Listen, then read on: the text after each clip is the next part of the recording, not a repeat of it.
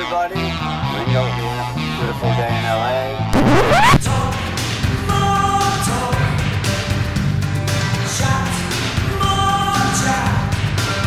So uh, it was good to be able to kind of get it out in a song. um, the whole, you know, origin of where we're all coming from.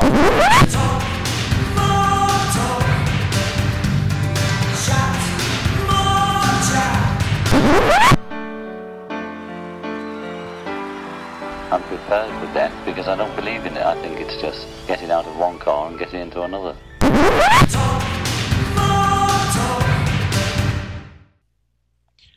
Well, hello everyone. We're open tonight for fun, and so glad to see you here. uh, this is uh, uh, uh, Talk More Talk, solo video uh, uh, Beatles webcast. Uh, and you know, I got to say that uh, although we talk mostly about solo stuff, this is going to be a special one where we're talking about the Beatles, which happens from time to time here on the show, because of course we all know the 50th anniversary edition came out of Abbey Road, and uh, we're going to be talking about that. And uh, you might know me from my YouTube channel. I go by the name of Mean Mr. Mayo, but you can call me Joe Mayo. All my friends do. So, uh, uh, happy to be here moderating my first show here. And uh, the show, by the way, is on uh, bi-weekly, every other Monday. Okay, you can you can catch us. So I'm going to introduce my uh, three co-hosts. I'm going to start out with somebody that we know who is uh, frequently called the queen of all Beatles media. I call her Sun Queen for short. She's the author of two books, uh, Songs We Were Singing, Guided Tours Through the Beatles' Lesser Known Tracks, and also Michael Jackson, FAQ, All That's Left to Know About the King of Pop. And she also writes Deep Beatles, a column for Something Else Reviews. It's Kit O'Toole. Hey. Welcome. Hey, Joe, and hi, everybody. And I'm going to have to apologize in advance tonight. I'm fighting off a cold, those Rochester, New York germs, you know. And so, so Ah. my voice may be going a little in and out tonight. So, uh, Uh, So- Kermit O'Toole. Kermit the Frog O'Toole. Okay. And also, uh, straight to you from Arizona, uh, we have someone who uh, has a Paul McCartney podcast called Two Legs, along with his new co host, Andy Nichols, none other than Tom Hunyadi. Hello, my friend. Hello. Hey, Joe Mayo. Hello. How you doing? Ken Kit. Also, I guess we can also call her the queen of red lipstick as well. I'm wearing the lipstick. Yes. Okay. and, you know, last here, but by no means least, we have uh, someone who is well known for close to 40 years, a syndicated radio program called Every Little Thing. Also part of a podcast, one of the one of the hosts called Things We Said Today, none other than Mr. Ken Michaels. Hey, Hi, Ken. Joe. Hi, everyone. And I'm going to call you Queen of the Hop this time. I'm in a 50s mood. All Okay. right. You know, so uh, Okay. you I've many more to add. titles. I've got more to add to my, my business card. Awesome. So I know that you know this is going to be a really big shoe tonight because, of course, the topic is so interesting, and I'm sure everybody out there is going to be wanting to weigh in on this. Where you can come and you could type, you know, your comments. That's part of what this is. You, you participate and type out uh, what things you want to ask or comment on what you think of this or that. Uh, so there's going to be a lot to get to, uh, but we think we're going to start as we usually do with the news from Ken Michaels, and we've got a pretty busy news day, I think, Ken. Huh? You're not kidding. I mean, when you're doing a show bi weekly, in two weeks, a lot of news can accumulate, but I'll try to cover as much as I can, as quickly as I can. Uh, first of all, as you all know, October 27th was the big day when the box set for the 50th anniversary of Abbey Road was released, amongst rave reviews all over the media, uh, with, of course, a remix from Giles Martin and two discs of outtakes. Uh, the previous day was the actual 50th anniversary of its release in the UK, and there was a big party held at Abbey Road Studios with Paul and Ringo celebrating with their wives, and Olivia Harrison was there, as well as uh, Giles Martin. Everyone who attended got to hear the album in a new Dolby Atmos mix with 21 speakers placed around the room. Wow. Damn. And this was designed to give listeners an immersive experience, they say, showing a new width and depth to the music. Also, that day, hundreds of fans, as you would imagine, walked across the zebra crossing to recreate their own takes of the now uh, famous album cover. If you're wondering how well Abbey Road is selling, the big news is that it has just topped the official albums chart in the UK. Yep. And uh, in the US, it returns to the number three position on the Billboard Top 200 for sales of 81,000 equivalent album units, with 70,000 of those in album sales. So I guess the remainder are digital sales. So all the box sets have been doing well. Sergeant Pepper, The White Album, and now Abbey Road, all making the top 10. Very impressive for an album 50 years old, number three in America. Um, for those of you who look for exclusive deals, Target is now offering a special bundle package. If you buy the Abbey Road album on vinyl, you'll get a large Abbey Road t shirt with it, which all of us could use, I think. Yes.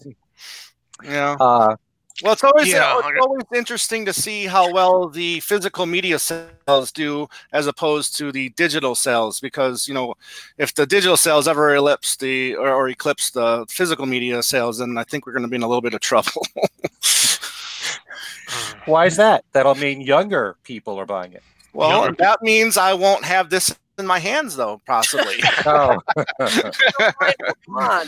let's hope they don't phase that out. So. yes. So, uh, more news Paul and wife Nancy followed the Road celebrations by attending uh, Paris Fashion Week on September 30th. The couple were seen at Opera Garnier in Paris, and they were there to support Stella's new fashion line for the summer and fall for 2020.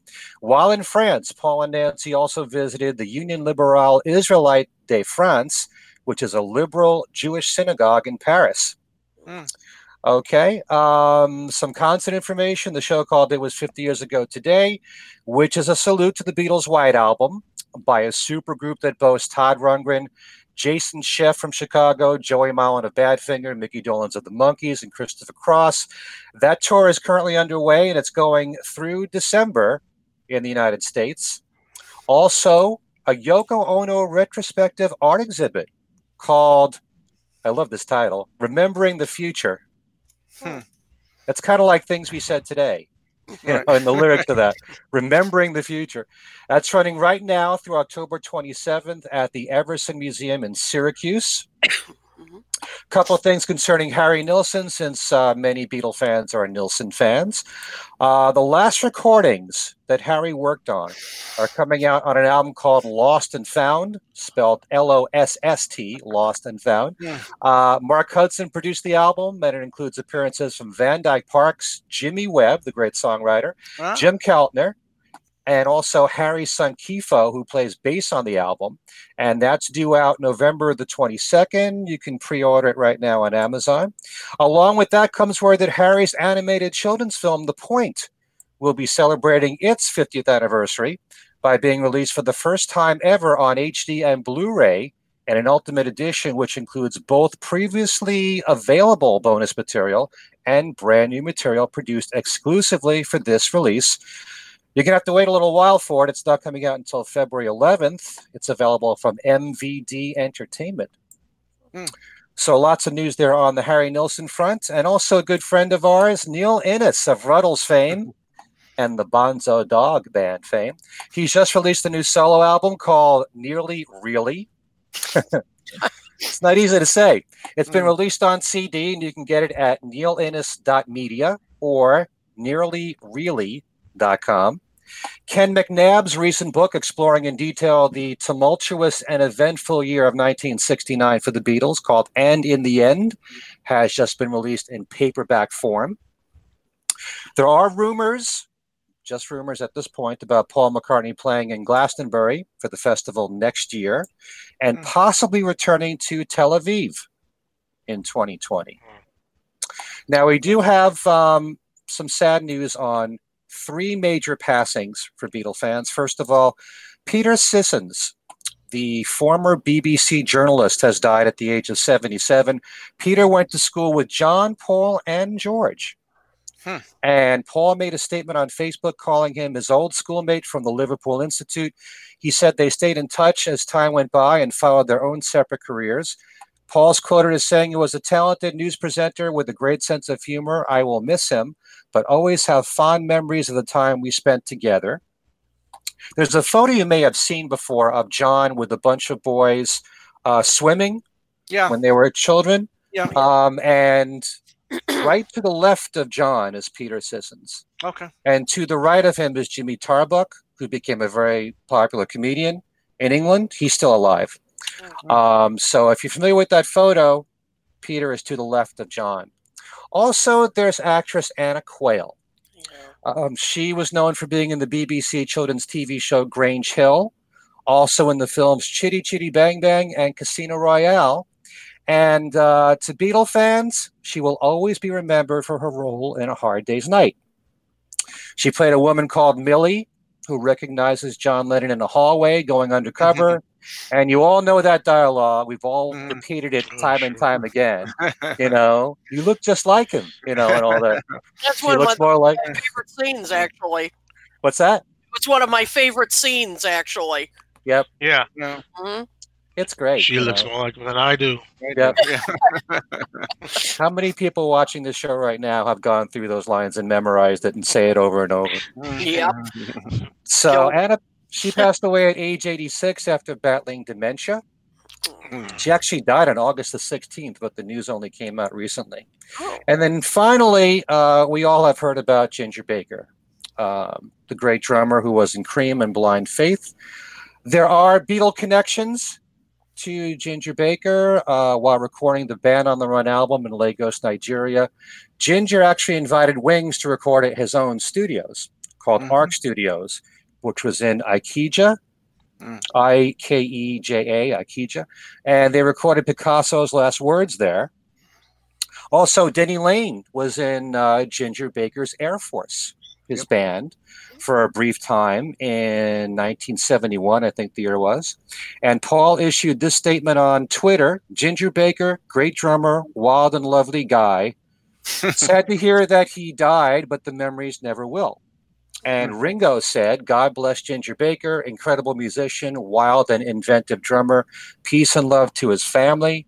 And in Rolling Stone magazine, Ringo remembered that a few times Ginger joined Ringo and the All Stars on stage when Jack Bruce was in the band. Wow. Okay. And Ringo actually introduced Ginger on stage by saying, Ladies and gentlemen, 2% cream. I didn't know that. So uh, yeah, that's in Rolling Stone. And speaking of Ringo, a reminder: his new album, "What's My Name," comes out October 25th, just a couple weeks away. We should also be hearing pretty soon about the next McCartney remaster. Right. Yeah. Just thinking about that because you know he's been consistent every year since Band on the Run, putting out Right. one or two titles. It's now October. Should be coming out November or December. Yeah. So we'll Just be in hearing something soon. Holidays. Word, word on the street that it should be either later this week or next week. Okay, you've heard that. we're talking flaming pie, right? That's the last I heard. Yeah. The rumors were London Town and Back to the Egg for a while, and then a couple months ago they started saying it was Flaming Pie. So Yeah. Mm. we Well, shall see. The team is doing a good job of keeping us all in suspense. That's for sure. Mm. Mm-hmm. Okay, that's it for the Okay, well, news. All right. Okay, thanks a lot, Ken. Listen, Kit, uh, why don't you tell us a little bit about the Abbey Road conference that you went to and how that went? Yes, uh, that. Yeah, I mean, it was it was really uh, an incredible experience. It was very different from the Monmouth um, conference uh, from last November. This was a little smaller, but it was at the Eastman School of Music um, in Rochester, New York. And I mean, first of all, it was just a thrill to be there. I mean, that's one of the finest music schools uh, in the country, and and so it was just really a, a, just a thrill to be there. Um, there were just so many incredible presentations.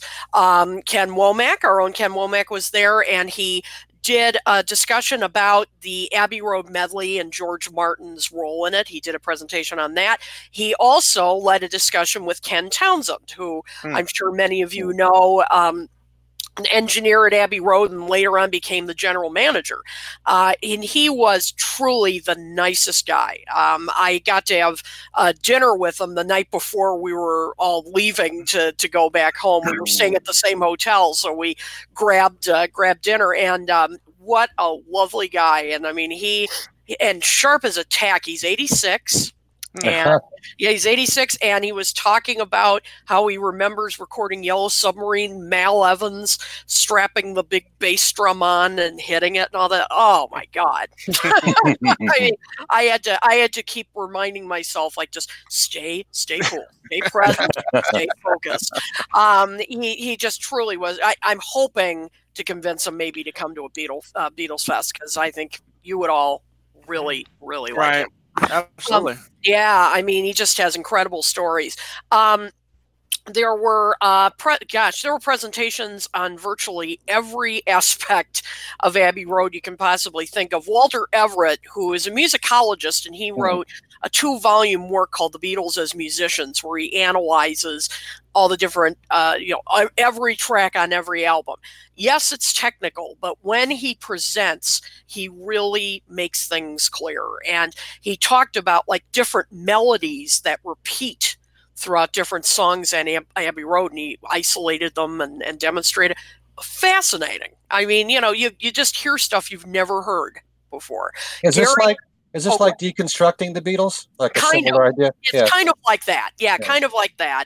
And um, Gary Astridge, he was another highlight. I'm Hmm. sure many of you have seen him at the fest. Um, uh, Ringo's drum archivist, also just a just a sweet guy, and he demonstrated some of Ringo's drumming techniques. Talked about how he first got you know hooked up with Ringo, and it was incredible. He talked about the first time he worked on one of Ringo's drums, and it just hit him that you know and he said he is the reason that i became a drummer that i got involved in music and and he actually teared up and, and choked up on stage um, Mm. and there wasn't a dry eye in the house i mean Hmm. It was, incredible. Um, i gave a presentation on oh darling and its connections to a genre called swamp pop which was a, a genre in um, southeast Louisiana and uh, Texas, uh, parts of you know South Texas, and it's basically you know if you've heard the song um, "Sea of Love," if you remember that song, Yeah. That's basically swamp pop. Um, Hmm. It's R and B, uh, country, um, Zydeco, and um, uh, Cajun kind of mixed into one. And I talked about how you can hear that in Oh Darling, and I talked about the ways that the Beatles may have encountered swamp pop, including from Clarence Frogman Henry, which I'm sure many of you remember that name. he So- recorded it too. so we got uh, Kit O'Toole, Queen of Swamp Pop as well. That's right, exactly. And in I, fact, I didn't even know I liked Swamp Pop. Now, now that I know that Sea of Love, I love that you know what? I almost called the presentation "the music you don't know that you know." you know, because once you hear the examples, "Sea of Love," uh, you're like, Al "Oh, Pacino. uh, please come Love. home."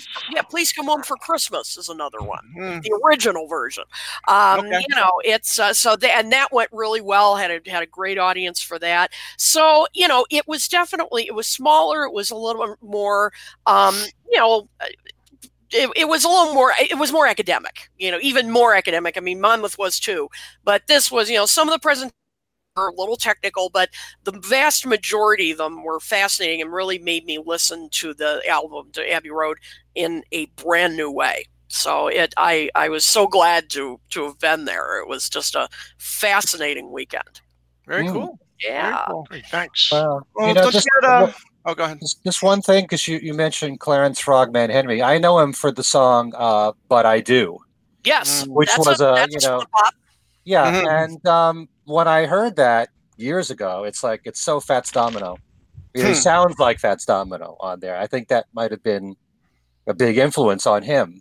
So, Mhm. would you say Fats Domino is part of the Swamp Pop as well? Absolutely blueberry hill listen to blueberry hill and a lot of the the elements of swamp pop are in that the, the piano Uh-huh. the, you know, the triplet chords i mean it's it's it's all you know so yes i'm glad you mentioned that because i do talk about that in the presentation Hmm. that yeah fats domino is is a big figure i may be doing this presentation in march at at the new Hmm. jersey fest Okay. so if you if anybody out there is coming um uh, hopefully we're all going to be there um I'll, I'll be doing it then, so it's it's really uh, I think I think you'll you'd enjoy it. I do. Cool.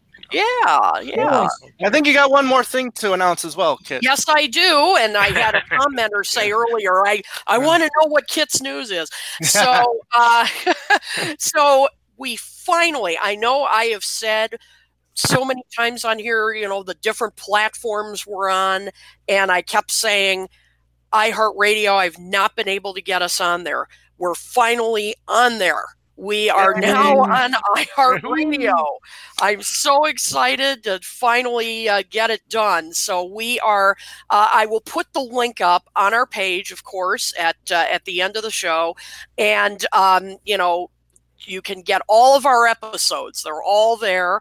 Um, and uh, you know, please spread the word because it's a little hard to find if you if you don't know you know exactly where to look. So when I send out the link, please tell all your friends and family. So if you are an iHeartRadio app user, hallelujah, we're finally Okay. Good We'll all be sharing the link. So That's everyone right. can find it. So That's- absolutely. All right. So, uh, are we ready for our main topic? Let's, Let's do do this. Um, okay. Anybody want to know what the main topic is? Oh, you know what it is. Okay. Let it be. Okay. Uh, Abbey, yeah, well, I was going to say, uh, you see, I'm honoring the album. Um, Abbey Road, uh, you know, uh, reissued, following in the footsteps of what we've had the last couple of years. You know, we had Sergeant Pepper in 2017, the White Album. We had in 2018, and now by again by uh, Giles Martin and Sam Okell, the remix of Abbey Road in time for the 50th. And I have to tell you, the reason that I'm wearing this shirt is for two reasons. One of them was because I just wanted to freak people out. Like, you know, you, you, have, the, you have the wrong album. No, but mainly because I don't have an Abbey Road shirt. That's the main reason I'm wearing. But anyway, I thought maybe we could go around and uh, one at a time, maybe. And first talk about the album itself, the new uh, edition of this album, what we all think of some of the, the tracks, the highlights, and if there's any low lights, something maybe you don't care for as much or whatever, the pros, cons, anything. Uh, then after that, if we have time, hopefully we will, a lot to cover, we'll go into some of the bonus stuff that's on the sessions discs things, okay? So why don't we start with uh, Tom? You, you Okay. go first. I'd be more than happy to. Thank you very much, Joe. And you know, one of my favorite sayings is, is um, you know, what do you get the person that has everything? Because I, I feel like this album already has everything, you know, before, um, and I don't think it really needed this this this remix, but we've got it. I think it's a good thing we've got it. But as we all said with these remixes, they shouldn't be considered the the be all to end all. So it's cool that we have this, but um, you know we should still consider the 2009 uh, release as as the as the ultimate release on this album. For me personally, it's my favorite uh, vocally uh, vocal album. I love all of the the singing on this album. It's it's just tremendous. I think the one thing that really stands out on this new remix is the backing vocals, which uh, just really um, you know just comes out clear and clean. Now, I will say I was spent a lot of time listening to both versions back to back, uh, track by track, and I will say the 2009 mix to me, to my ears, it plays louder than this uh, remix. So, I think there's when with this remix, it's it sounded like they brought like the main vocals down a little bit, and then that way we were able to get those backing vocals a little more clear. You know, obviously we we talk about the bass and drums that are you know are starting to be the norm now as as, as one of the highlights that are being um, you know lifted up a little bit from the from the mix. Um, but uh, but all in all, I I think this was this was a, a good job. Um, you know, I'll, I'll go through a couple songs where I think um, stood out for me. Um, I'll go over just my, my my three favorite songs on the album real quick. Um, we'll start with uh, something. Um, which, if you listen to the 2009, the the introduct the uh, the drum intro by by Ringo, I think just comes out a lot stronger than this mix. I think this the intro with, with Ringo's drums is a little softer. I don't know if it works as much. Um, but I do feel like his vocals are George's vocals that is are are brought down a little bit and the harmonies are brought up and especially the strings on the uh, on this track I think are a little bit more present on um, on something as well. Um, which made it a little bit more enjoyable. I know we've got the isolated strings on here as well, on as one of the um, as one of the um, I think it's on CD three, I believe, which is just the uh, the strings uh, I think that was a nice addition to hear those. And, and like I said, the drums, I think throughout the whole thing feel a little softer. I don't think they feel the same as uh, the 2009, but you know, that's okay. Um, again, uh, You Never Give Me Your Money is another song that I consider to be one of my favorites on this album. Funny thing is too about this mix is you can tell by listening to it on headphones that you know they they go they go back and forth a little differently than on the 2009. And one of the things I noticed on here was the opening uh, Paul's opening piano um, on "You Never Give Me Your Money," where you can just hear it on the 2009 and one channel, but on this mix you hear it coming out from from both, and that seemed to be a little bit more enjoyable to my ears. Um, and then again with uh, Paul's vocals, I think um, is a real highlight for this album, especially with the backing vocals on this as well. Um, one thing I've noticed too is that towards the end is, is the guitar solo that's kind of extended a little bit. I think you hear a little bit more than what you do on the 2009 mix. Um, so that's a little bit something to look out for. Um, and uh, another one that's into my ears is just a little a little different but still a little bit enjoyable is um, i want you she's so heavy where on that first verse of i want you um, you hear a lot of hiss in my opinion on that 2009 um, mix but here I, that hiss is kind of um, gone away on that. And then you really i think notice billy preston's organ playing on this um, on that version. And then i'm sure we'll get to you know the uh, oh we will Oh yeah, as one of the highlights of the uh, of, of, this album. But um, and then so those are just like three three songs that to me to my ears have slight differences from the 2009, and those are the three songs that I gravitated to right away when I got this um, album just to see what kind of differences they were. Um, there's other differences too, but I'm sure I just want to leave you guys some some songs to talk about as well. So those are my three, and um, you know we'll go from there. Okay, very good, very good. Okay, Kit, how about you? Well, I, I have to uh, echo you, Tom, on uh, "I Want You, She's So Heavy." I thought that really benefited from mm. uh, from the remix. Um, you know, I think John's vocals are higher up um, okay. in the mix, and you can really, particularly if you're listening on headphones or, or right. system, I mean, you hear every rasp, you know, right his voice. You can really hear him um, you know, emoting. I mean, and, and I really don't, you know, I mean, I've heard it before, but now with this remix, you really, really hear. Mm. Um, you can hear Billy Preston's organ, as you mentioned, much clearer. Um, and I, the other thing too is Ringo's drumming uh, really benefits on this remix of Abbey Road. To me, it sounds like he's in the room with you you know? Hmm. yeah, he's really like you can hear you know just every little you know you know, using the whole surface almost and, and hearing the different tones and the different um, uh, you know skins he used. And i mean you really hear it. It's, it's just so clear on this. And, and i want you she's so heavy is a great example of that. Even i, I think the um, the the Moog you know white noise at the end. I think they they seem to have brought up the uh, music a bit uh, mm. at the end. So the white noise doesn't totally overwhelm it, uh, right? like it did in the other um, remix. Mm. So to me, that made I don't know how else to put it. It made more sense if, if that if if that you know makes it if that makes any sense. I mean, I just felt like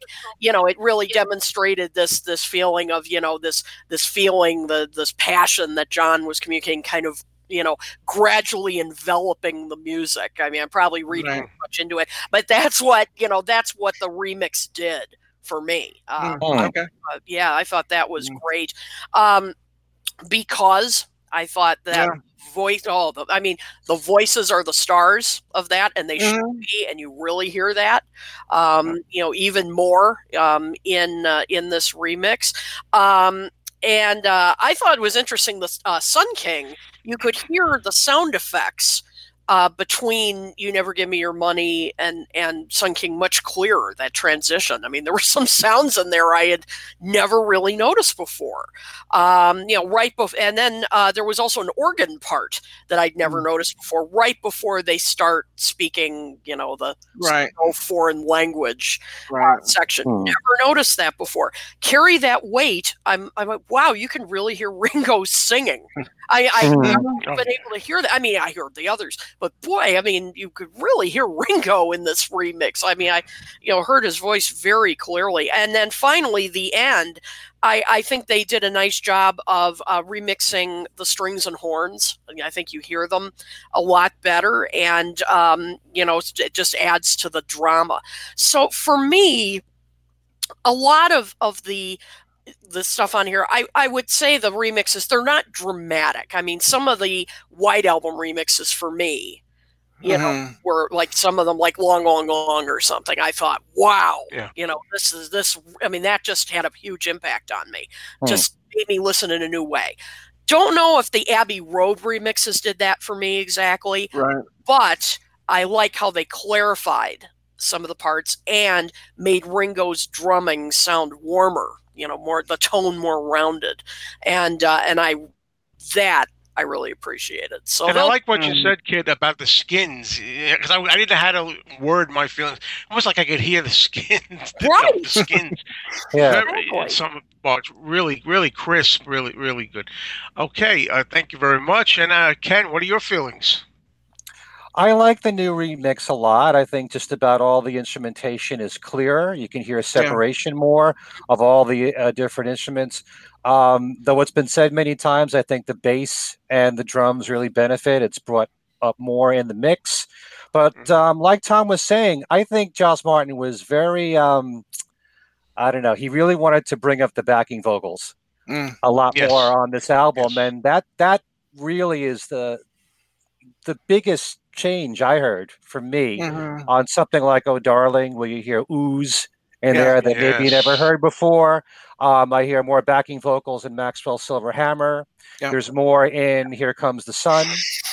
Um, you know, I like the new remix. I don't think there'll ever be a time when I say to myself, I prefer the new remix because there was nothing wrong with the original mix. You know, and the 2009 mix I thought was, you know, pretty darn close to perfect. Mhm. Um, there are times when I'm like, I have oh wow moments, like when the drums kick in at the very beginning of something.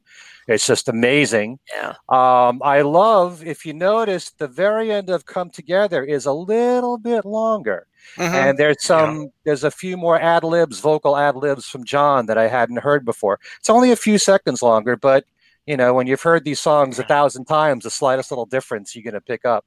But listen to that in headphones if you can, because it Yeah. just it does go on a little bit longer. You mentioned the um, the uh, skins on the on the uh, drums. Ringo himself pointed out, listen to Bathroom Window. mhm. You can really hear it on there. Uh, really, the drums are brought up in in in that particular song. Um, I really liked it. I'm glad it's out there. I'm glad that I have an alternative if I want if I don't feel like hearing Mhm. the original mix. But you know, I, I don't know if if um, you know from now on I'm going to be turning to this version because Right. I like having a choice. You Yeah. know, and Yeah. uh, the more I listen to the new remix, the more I'll discover some new things. But uh, I'm pleased with it. But it's like one of those albums where there was less to really work on. Yeah. right. This You know, true. Yeah. It's Yeah. kind of like whenever you're doing remastering of newer albums, say the McCartney series, the newer the album is, the less work there is to do. Right. Yeah. You know, there's less cleaning up to do. Um, so it's kind of the same thing. I mean, Abbey Road was an album of perfection as far as I'm concerned in the way that it was recorded and mixed. Mhm. So, but I like Mm. these few changes.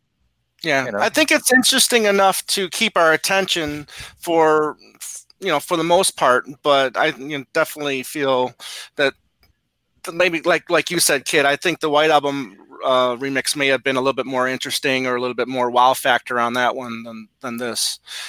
Yeah, I yeah, I it just it didn't have that, or even some parts of Sergeant Pepper.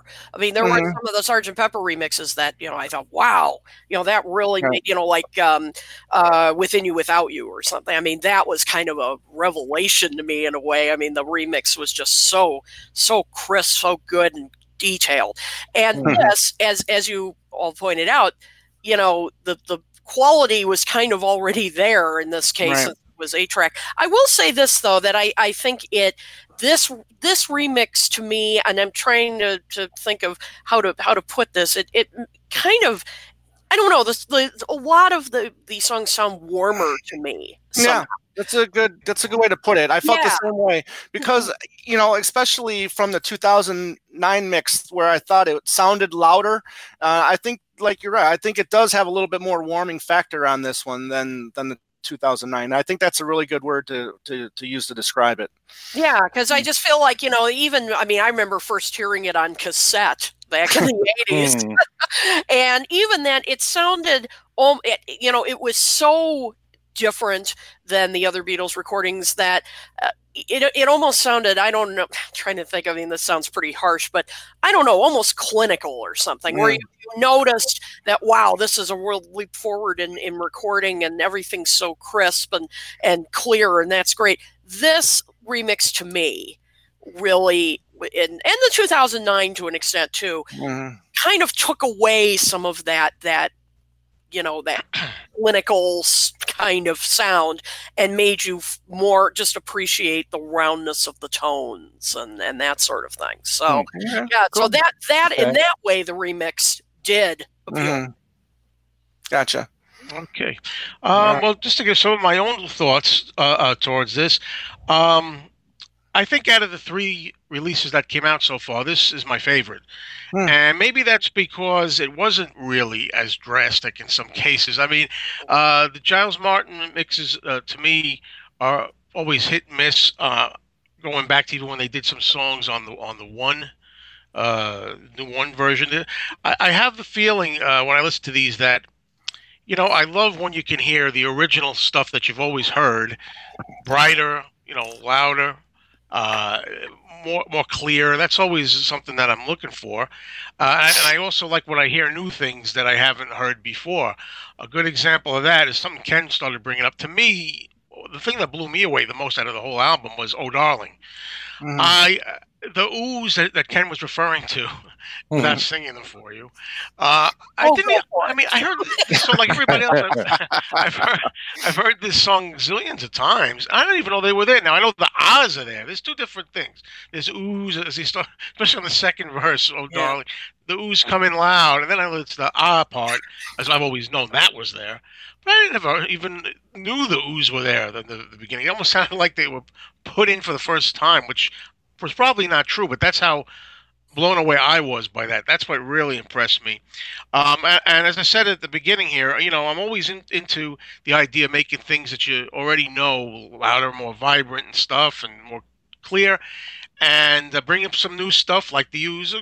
That's that's great, but just don't um, omit things that uh, I'm used to Hmm. hearing. You know, you you hear these so many times. I mean, something people have been talking about a lot is at the end of "Come Together," John's famous growl or yeah whatever he Mm. says uh, or whatever. Uh, and people have pointed out to me on my channel, it's still there. It's just very low in the back. I'm, this might as well not be there if I have to strain to hear it. Uh, it- it- you know, you, it's, it's a small thing, but when you're used to hearing a song for 50 years or whatever it's been, uh, you kind of miss it. I've noticed that with a lot of these works. I could, uh, you know, we're not talking about other albums. We're not talking about other songs now from other places.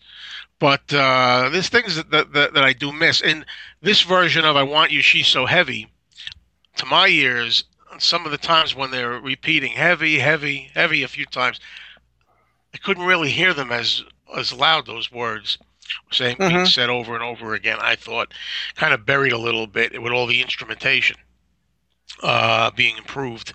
So it's it's like a hit and a miss. But I mean, overall, with the drums the way they are, I mean, so pronounced the bass, uh, that that's worth worth the price of admission as far as I'm concerned. Uh, and the harmonies that everybody has said. Uh, it even brought it even brought up uh, the one, two, three, four, five, six, seven. Right. All good children Yeah. go to heaven. I'm like, I didn't know, you know, and it's like that's it's like, hmm, do I did I need that louder? I don't know, but it, it's interesting. I mean, if it's going to be exactly the same, what's the point in a way of having? You know, you want to have something a Mhm. little different. But it, to me, it's it's a, a hit and miss thing. But I overall, for all my quibbles, was, was was happy with this.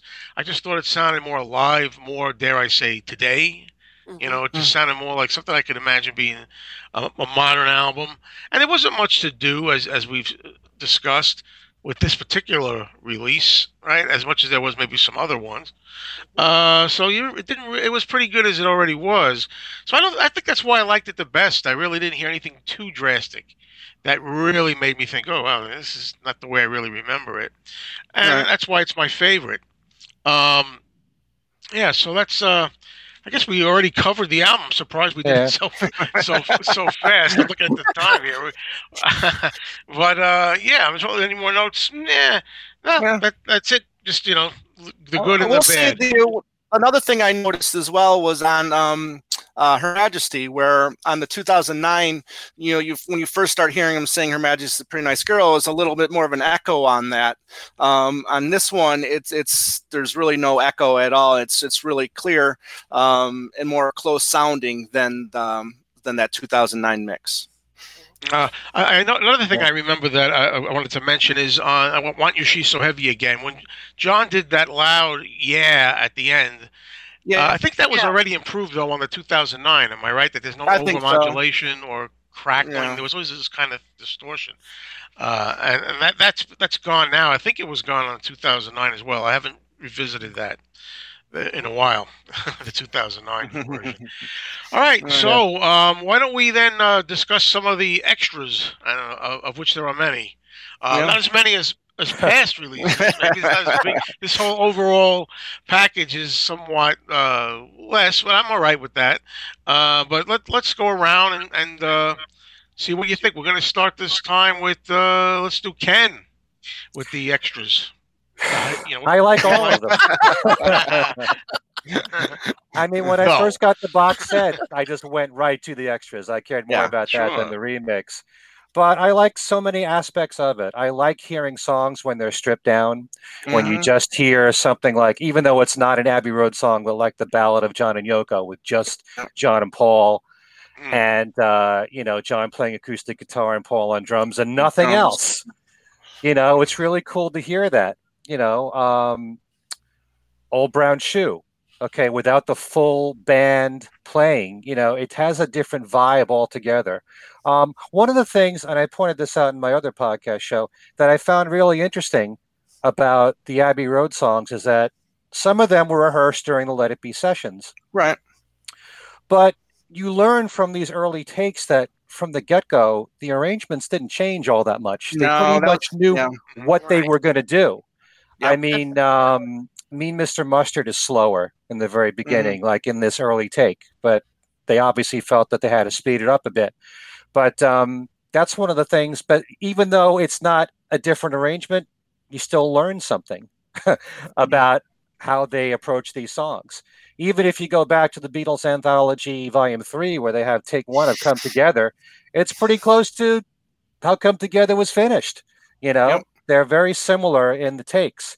Um, I like all the different outtakes. I love hearing songs that you're used to hearing with strings and brass, and they're not there, and it's just the band. I love Golden Slumbers, Carry That Weight, the few takes of that it's really cool to hear it just like that when it's just the band and nothing else. You know, it Hmm. has a completely different vibe altogether. Mhm. Um, I love that alternate take of "You Never Give Me Your Money." That's one of my favorite moments yeah. um, of all the outtakes, and it's nice to hear it when it's missing something, like the honky tonk piano in the middle of the song, and not having the the one, two, three, four, five, six, seven part. It's just the band going through like a run through of the song, but everything is structured as as the as the way the song was going to to appear without those few things you know so to hear it with less it's still very interesting i like hearing just the orchestration that george martin gave to something hearing that alone because i think something as a song where you may not be as much aware of how much the orchestration mattered to that song. It's very understated, you know? And I kind of find it interesting that for whatever reason, something is the only song in this box set where we don't have any alternate take of the band doing it. It's only the Mm. demo. And I wonder Right. why that is. I don't know if anybody has asked Giles Martin that question. But um, to hear the orchestration on just something, and there's a part where you hear the strings plucking away, that's pizzicato, that I never heard before in the in the final mix that we've come to know all these years. To hear the orchestration on um, Golden Slumbers and carry that weight, you know, you've heard it in the background. Now it stands by itself. And in many ways, it reminds me of the different orchestrations that we heard on the Imagine box set for Imagine and How Do You Sleep Right. when they isolate just that. Yeah. Or even on other, um, you know, Beatles releases, Within You Without You, which is Yeah. like, it's a real treat to hear just the Indian instruments playing. And then you also have just the Western instruments playing Mm-hmm. in the background. Both of that isolated that we've gotten through the years, that kind of thing. Um, there's there's quite a lot. I like the demos. I mean, goodbye is nothing new for all of us who have heard the the bootleg. It's still the same, but it's nice to know that it's officially out. Yep. Um, come and get it. I really got to listen more carefully because this is actually the original mix of Come and Get It, whereas what was on the Beatles anthology was uh, a different mix that Geoff Emerick made for originally for sessions, which they used on the Beatles anthology. So that kind of thing. There's a lot of highlights all throughout. Um, that's just a few of them. I love Here Comes the Sun. You know, just the band doing it without hearing the Moog synthesizer on there. You know, Yeah. um, Ringo's It's- still working out the drum parts on there. I mean, Yeah. it's still, yeah, it's really really nice. And it's a very difficult song to drum to that middle part with Mm-hmm. all the different time signatures there. And Mm. so, uh, but even still, George knew what he wanted on the song. It was only towards the end that he added the Moog, right. you know? Um, oh, how can you not talk about I Want You, She's So Heavy? Just to hear, just to hear Billy Preston's organ playing, which is brought up in the mix. And I actually wish it would be even hotter. Right. It- it's that Absolutely. good. And it made me Yeah. want to hear more of that in the version that we've known on Abbey Road. I Yeah. think it added a lot to the song. So that's just some of them, you know, Yeah. of, of the highlights for me. Okay, okay. How about you now, uh, Tom? Let's see uh, what you've got to say about it. Yeah, you know, this again, you know, like like uh, Ken, I went straight for these uh, demos and, and session takes and all that. I, it's this is for me the highlight of all of these box sets that have been coming out. Um, the I love the chatter, uh, you know, at the beginning at, and the end of these songs that they've been adding, you know, lately, um, especially on uh, the Ballad of John and Yoko, where you hear John Yeah. jokingly, you know, say, play, play a little faster, Ringo, and and Paul Hmm. says, okay, George. No, I mean, that's fun that and I just like- yeah, and I just like to point out the fact that you know the Ballad of John and Yoko, where it's just those two, and how important that is, because I don't think there will ever be another time that it was just them two in the studio again together playing. And um, you know, and the and the fact Yeah. that they were having a great time in the midst of all of the, their business, uh, you know, troubles. And you know and they were able- able to knock this song out and, and have a great time doing it. Um you know like you said Yeah. ken it's, it's great to have finally have a good uh, i mean an uh, official release of goodbye. Um i always enjoyed that. Um uh let's see here. Come and get it. Um you know one hour it, it took him to complete this song uh, you know paul and it Mhm. just you know and was it i well correct me if i'm wrong ken it was ended up being a top five hit for badfinger in the uk In the UK, I'm not sure. In the Right. US, it was number seven, I think. Okay, but I think it may have hit the top five for for the UK in the UK. But Mhm. yeah, you know, uh, cool story was you know. Uh, Paul was commissioned to do three songs for uh, the Magic Christian, and uh, you know they were worried about Badfinger's career, so they gave, or Paul decided to give Badfinger this song and say, "Look, you do it right this way, and then I'll give you, I'll let you guys write the other two songs for for the for the movie as well." So they jumped on that, and it was a hit, just like uh, he promised. Um, I love the the vocals that Paul does on "You Never Give Me Your Money," where it's almost more like a falsetto voice that you know we didn't hear until later on, and you know from like "Girlfriend" or or "So Bad." Uh, I thought Mm-hmm. that was that was pretty cool. And uh, and she came in through the bathroom window. You know, you get different fills from uh, from Ringo on that one, and you know it's always cool to hear him uh, play drums on any song, and, and you know see what he comes up with, and uh, that was a lot of fun as well. Right. So yeah, those were a few of the. And oh, darling, too. You know, Paul working out the vocals on that on take four. You know, I mean, how many more times would he do that song before he finally got it the way he wanted? You know, so And Ringo and Ringo and That's good. Paul really there sync. Right. So I really really like that. right. Okay, Kit. Well, you mentioned oh, oh darling, and I actually used that uh, that take uh, take four in my presentation because his um, vocals, uh, Paul's vocals on that version, are actually closer to true swamp pop than Ah, the final version was because that Okay. you know the kind of bluesy screaming that that was that's not a typical swamp pop sound it's a little smoother so actually i i played take four in my presentations i'm like this is actually closer Hmm. you know like really close to swamp pop so uh, so Hmm. yeah that that's a great one um i uh also uh i of course i loved I want you. She's so heavy with Billy Preston just going to town on the on the organ. I mean, I, he's just he was Ugh. incredible talent. Um, I'm a I'm a huge fan, so it was just wonderful to to hear this. I I just was thrilled. That to me was worth the price of admission. You know, I mean, it really. Yeah, really. Um, the demo for something that just beautiful. I mean, it's almost as good as the final version. I mean, Yeah, George's vocal nice. isn't 100% perfect, but, you know, but it's almost there. And to just hear him accompanied by, you know, piano and guitar, I mean, it's just, you know, simple. I love the final version, but this was just, I mean, it, it just sounded like he was in the living room, you know, in your living room singing this to you. Um, and they was so made sure they made sure with this demo version because there was the demo on Anthology Three, Mhm, but this mhm. one this one they added the piano, yeah, so there was a difference. Mm. So. Yes, exactly, and the piano is is stunning. I mean, it really is.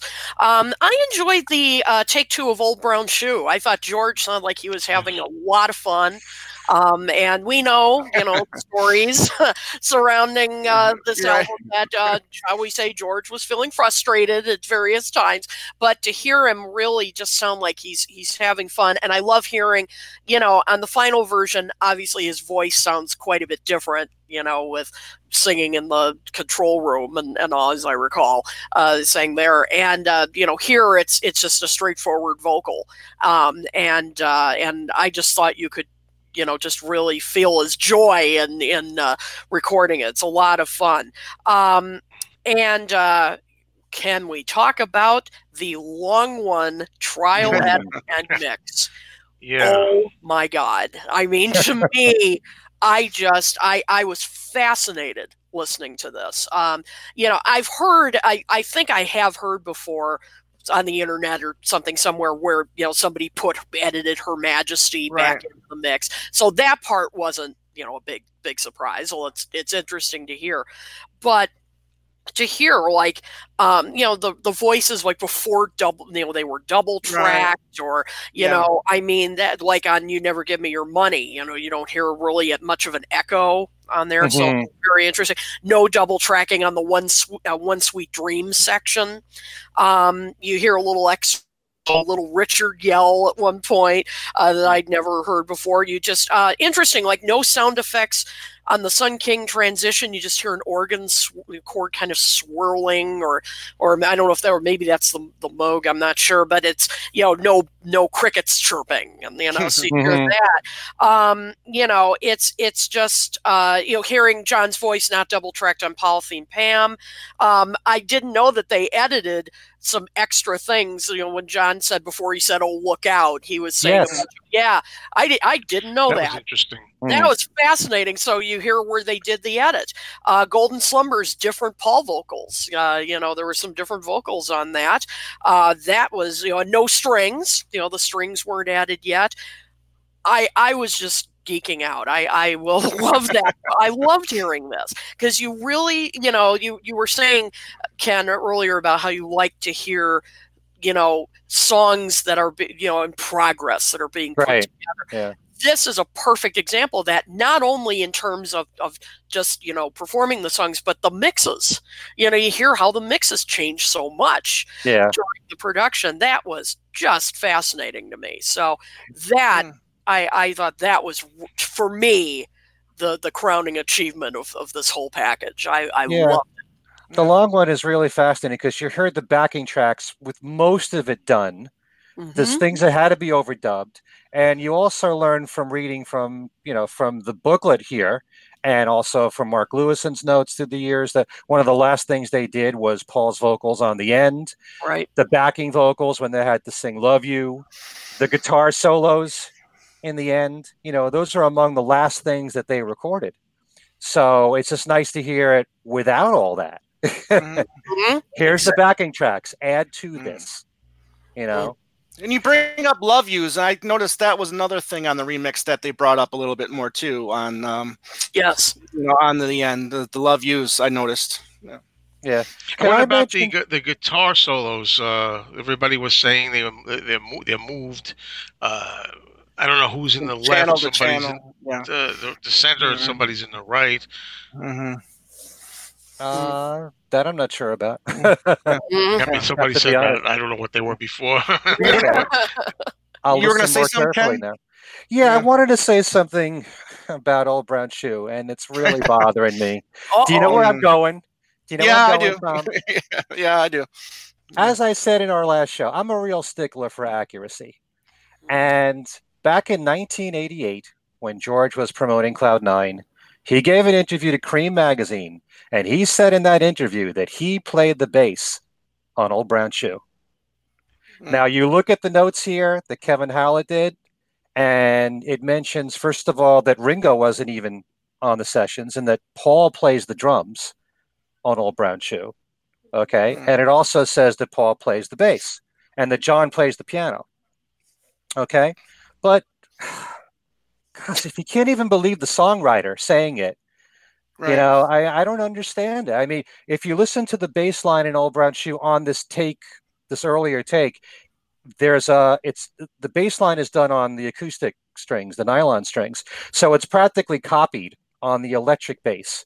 And I always thought until George said this, that really sounds like Paul playing the bass. And it says in Kevin Howlett's notes that's Paul. Yeah. Yeah.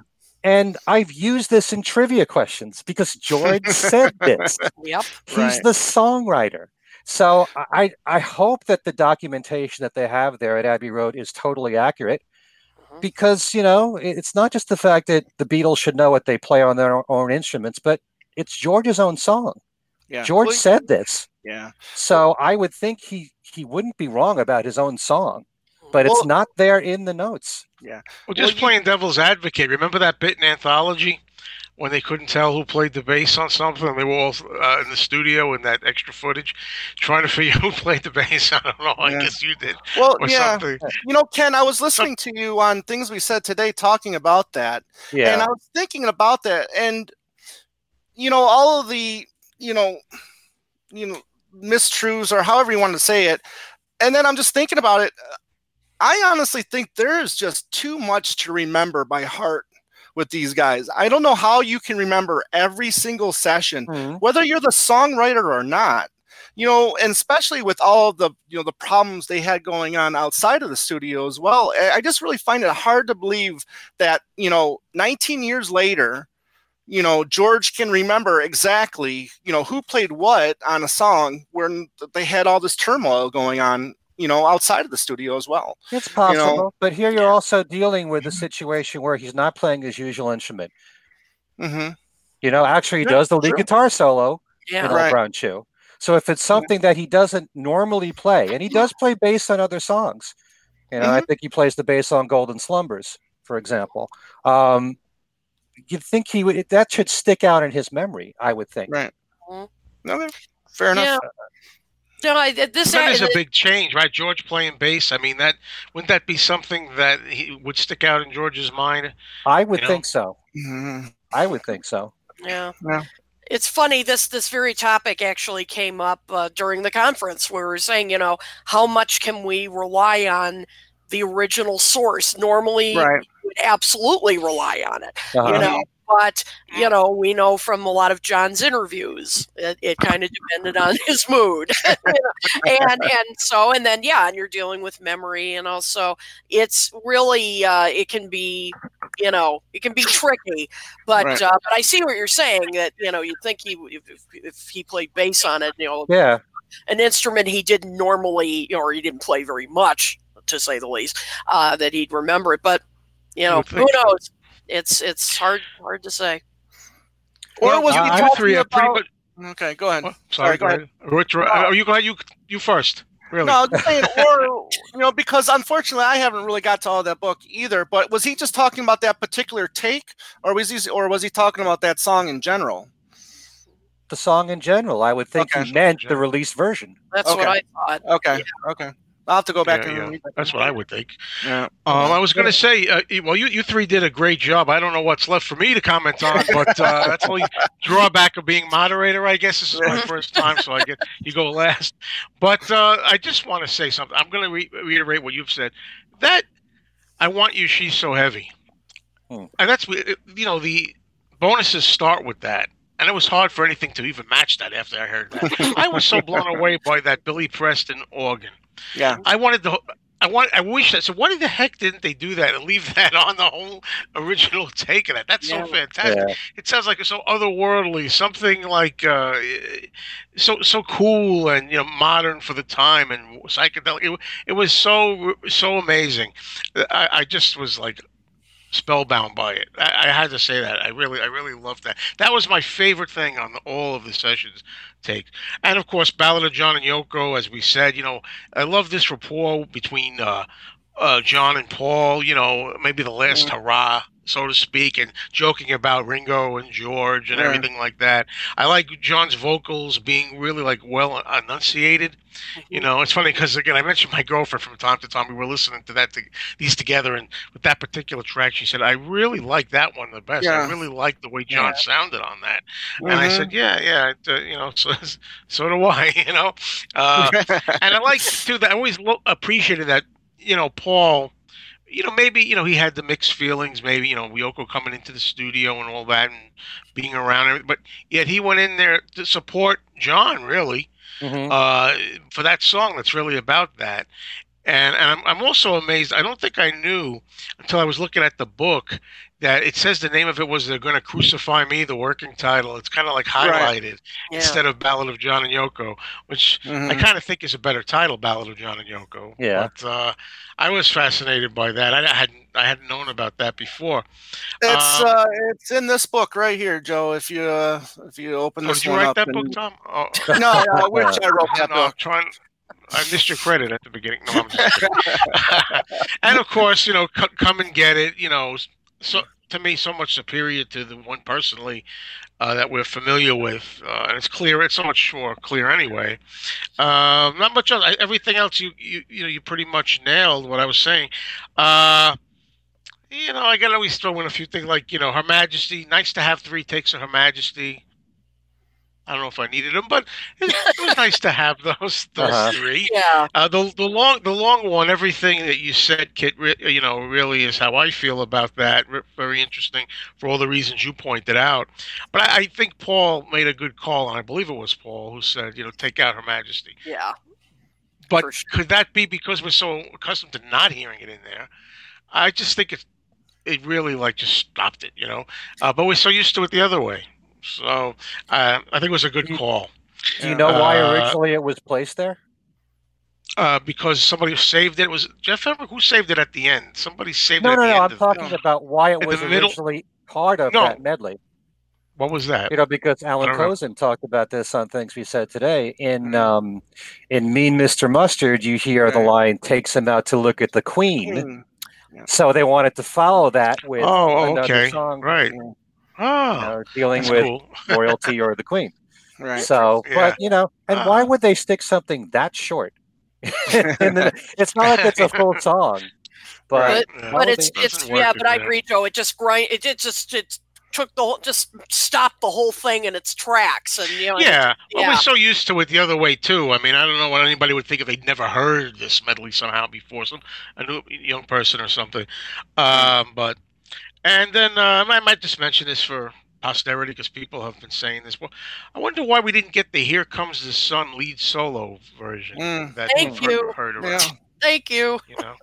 Yeah. I mean, yeah, I am happy with what we have. You know, look at the positive. I get that, but you know, to try to balance it a little bit, yeah, uh, I just thought I would ask that. I'm I'm happy, but I was just I, I really thought that was going to be on there. I was I was surprised. Well, if, if you don't mind me saying real quick, Joe, one of my um, gripes about this was is that now that vinyl sales are starting to you know outsell CDs and whatnot, I noticed that these sets are or the or the outtakes, the the, the bonus discs, um, they're starting to make them where they're you know just enough time to so they can fit on vinyl as well.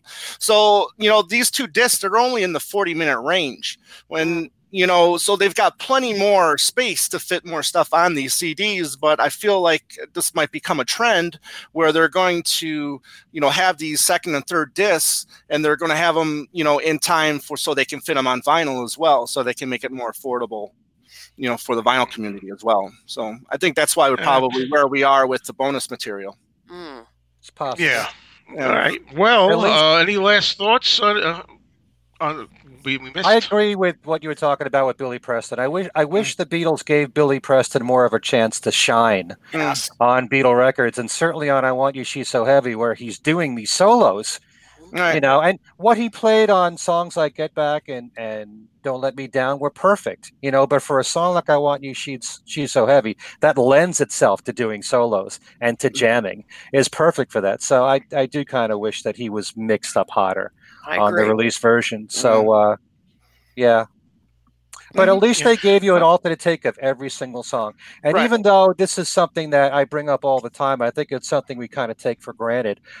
I really love the whole idea that on these outtakes, everything is presented chronologically Mm. as the Beatles recorded it. It gives you a different understanding. You know, who would who would think that they would start with "I Want You, She's So Heavy" of all the songs? You know, it's kind of like saying, "Gee, Revolver." We'll start with "Tomorrow Never Knows." You know, it's you wouldn't think that, but when was you it, and that hear was the first track recorded for Revolver, wasn't it? yeah, Oh, I'm- the first yeah. one they worked on. yeah yeah, yeah. Yeah, but um, just to hear it in the order that the Beatles recorded it in gives you a whole different feel, you know, to the whole thing. Yeah, cool A lot of good comments here, by the way. We didn't co- we didn't bring up many of them, but I, I saw that they were being highlighted, and uh, I enjoyed a lot of the comments here. Yeah, A lot- we'll lot go back, uh, and we always do. We go back after the show and look at the comments and respond to them. We can't always get to them all on the air, Yeah, um, yeah. you know, but uh, but we really appreciate. Yeah, there's some great uh, great comments here. You're right. yeah. I tell you, uh, uh, as we wrap up a little bit, uh, Ken, I wanted to just to just say, you know, when you had said at the news part uh, that uh, it looks like we're going to get number three position f- uh, on Billboard in the states Mhm. for uh, this release. I was a little surprised on that. I, I, I thought this one you, would be number one because you're you're always seeing Abbey Road come back into the chart. It seems like this album more than any other for some reason always seems to make the charts again and pop in. I thought this one is going to make number one. I, I'm glad I didn't bet on it. I mean, at least in the U.S. Otherwise, I would have lost my shirt. but uh, the UK, it's number one UK, UK, so it is a number one album. Yeah, it's it's still respectable, no, Yeah. no matter how Oh, you look at three, it. It's a 50 year old album. Absolutely. Um, I think it benefited by having, you know, less discs than the White Album. The more expensive it is, it's not as likely to chart as high. And I think the White Album, I think it went as high as six. I'm not sure when it was uh, reissued. And I think Sergeant Pepper went to number three. Yeah. But no matter how you skin the cat, this is something to be proud of that they that they debuted at Oh, number sure. three here in the states. That, Um, Mm. You know, tells you the power of the music. And when you consider the fact that you know radio, whether you think radio is as much an influence as it used to be, they're not as likely to play all these outtakes. Mhm. you know, on commercial radio, you got to Oh, rely on Special, Well, that's like where mine. the multiple, yeah, that's where the multiple versions of Breakfast with the Beatles all over the uh, country uh, takes place, where they'll play, you know all of these different you know outtakes and demos. Mhm. So you know because there's a few out there, aren't there? Different uh, Breakfast with the Beatles on with the Sunday same morning. title, yeah. Yeah, Sure. yeah, exactly. Yeah. But there's only one every little thing. Yeah. Wow. That's right. Don't you forget it. Yeah. Well, on that note of one every little thing, why don't we- why why don't uh, we all go around and uh, talk about our uh, what we're doing lately and where you could find us and so on. And let's start with Kit. Well, uh, as always, you can find me on Facebook and uh, you find out what I'm uh, up to. I'm now that I'm uh, back from the conference, I will be getting back to my columns. So I will have um, deep uh, deep Beatles and deep soul will be coming up very soon. I'm also going to be uh, appearing on a couple of other uh, podcasts in the near future. Tomorrow never knows uh, is one of them, and um, and I'm going to be on one with, and I don't know if he's still here, but Scott Erickson. We're going to be on one together. All right, cool. yeah, that'll be Thanks, a blast. Scott. We'll be Yeah. yep. Hi, Scott. And uh, so uh, yeah, so we're going to have a lot of fun. Um, so that's all coming up. So just as always, go to my website. Uh, kitotoole.com. You can find me on Facebook and uh, and on Twitter and and uh, keep up with uh, all that I'm up to. Okay, and Tom. Yeah, thanks, man. Um, well, a lot of exciting things are happening with uh, Two Legs. Uh, last night we recorded our first video version, so Two Legs are now going to be a video, uh, video cast, if you will, as well as the uh, podcast. So we uh, we recorded an episode with our musical contributor Dylan Seavey, which we premiered our new uh, intro, where he does a really kick-ass version of Kreen-Akrore, heavy breathing Yes. and all, Yes. and uh, and we introduced that as our new, um, or we're going to introduce that as our new uh, intro theme song. And uh, we had him on. He talked about, you know, uh, writing and producing these songs uh, because you can't, uh, if you're on YouTube, you can't necessarily have these songs exactly, or you'll probably, you know. Get, get run into some copyright, you It's know, not a good lawsuit or something. yeah, exactly. So he put his twist on it, and we are really appreciative, and it was it turned out really good, and we're happy about that. So yeah, Andy Nichols and I, we're really moving forward. Uh, like I said, we're it's a, it's a it's a video cast now too. We got our um, we're going to interview uh, author Adrian Allen uh, this Sunday, so hopefully that'll be out next week, and that'll be video as well. So you can uh, email us at two legs um, podcast at gmail.com. You can find us on uh, two legs uh, a- um, a Paul McCartney uh, podcast on Facebook, and then we're on Twitter. Uh, Twitter, we're on Instagram, we're on iTunes now, and then we're on, now we're also on YouTube. So if you want to go head over to Two Legs uh, Paul McCartney podcast on YouTube and subscribe to our channel, I'd really appreciate it. And back to you, Joe. Okay, and how about you, Ken? Um, before I give contact information, I just want to respond to something Mike Hubert just wrote to us. Hopefully, the kids will get into the Beatles. I don't know if you guys saw this, but there was a report Ah, that uh, Forbes. Spotify had uh, 1.7 billion streams of Beatles songs this year, and about 30% of those was from a younger demographic. So Wow. that's really impressive. And Mike also Yes. says, Hey, Ken, just had to say, I never realized until recently you've written quite a few books about the Beatles. That's not me. That's, that's Ken Womack, who is our normal co host, who hasn't been with us for a few shows now, but uh, he writes tremendous books. Ken Womack is the man. Okay. Ken Michael Dan on radio. Oh, okay. Thank you. That's true. I just want to Radio say King. one thing. Um, since we made this big announcement about iHeartRadio, I have a trivia question on my website, which is directly related to the word heart and Ah, solo Beatles. And so to celebrate our debut on iHeartRadio, that's what our trivia question is this week. You can win one of nine prizes, books, CDs, or DVDs that are listed, including Kit's book songs You were singing. That's always up there on my Beatles trivia page. Um, my syndicated Beatles show, Every Little Thing, you can find a page on my website that lists all the radio stations that run them. There's almost 40, and when they stream the show, uh, with links to different uh, radio stations and their websites. And my other podcast show, Things We Said Today, we should be doing a session on Thursday this week. It's going to be kind of late, and hopefully will be posted on Friday. Okay. Cool. Okay. Any hint? And, Any uh, hint? We're supposed to be talking about our That's it. favorite album covers, Beatles and solo Ah, Beatles. And- cool. Coincidentally, we just did an interview with with uh, John Kosh, who is someone who designed the Al- Abbey Road album cover and the back Okay. cover, and has had a whole history in the music business of designing album covers, like Cool. Hotel California, for example. Oh, You wow. know, so he was there in the midst of all this. He did a lot of work for a lot of John's solo stuff. Mm. So uh, yeah, that will have that interview with John Kosh in the next things we said today, which will be on Podbean and the same places we're on, on YouTube and iTunes. Awesome. All right. And uh, for me, you can always catch me on YouTube. You can subscribe to Mean Mr. Mayo. And uh, I do all kinds of Beatles related stuff, solo Beatles related, other kinds of artists. Uh, do all kinds of finds of uh, Beatles memorabilia, Beatles records, rarities, uh, record store visits, going on digging hunts, all kinds of music related stuff. So I hope to see you there. But thanks a lot for that. Hmm. And it looks like we pulled it off, folks. We got it. We got it all done in one show. And I want to, uh, Mr. I Mean Mr. Mayo. This is his first time moderating, and he did an awesome job. Let's hear it for Oh, Joe. wow. So answer it for it Joe. was all right. It was. Yeah. It was a great right. job. Move We'll bring things- it. And whose turn is it next? Uh, no, it's not my turn next, right? Somebody else is going to do it. Right? Oh man, yeah. it, it, it was. It was a fun experience. It was a fun Yep, you did experience. a great job. And uh, oh, somebody else take us out. I don't know how to take us out. You take us out. Well, you can, uh, and also just a quick reminder: you can find us, of Oh, course, yeah. on Facebook. You can find us on YouTube, uh, and if you have any ideas for uh, future shows, feedback, we want to hear it. Um, and it's uh, Talk More Solo Talk at gmail.com.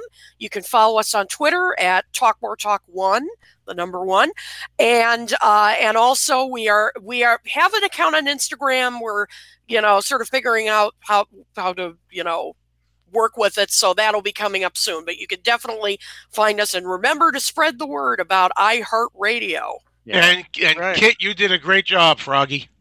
No, I would. I wouldn't. I wouldn't even. I don't even hear a frog in your good. 'cause I, I You was sound fine, great. I thought, uh oh, I'm gonna. Okay. Peace and We'll have love, to- everybody. Yep. Take care. Peace and love.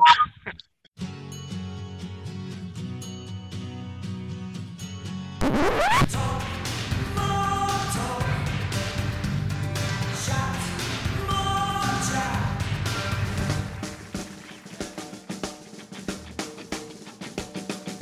Talk.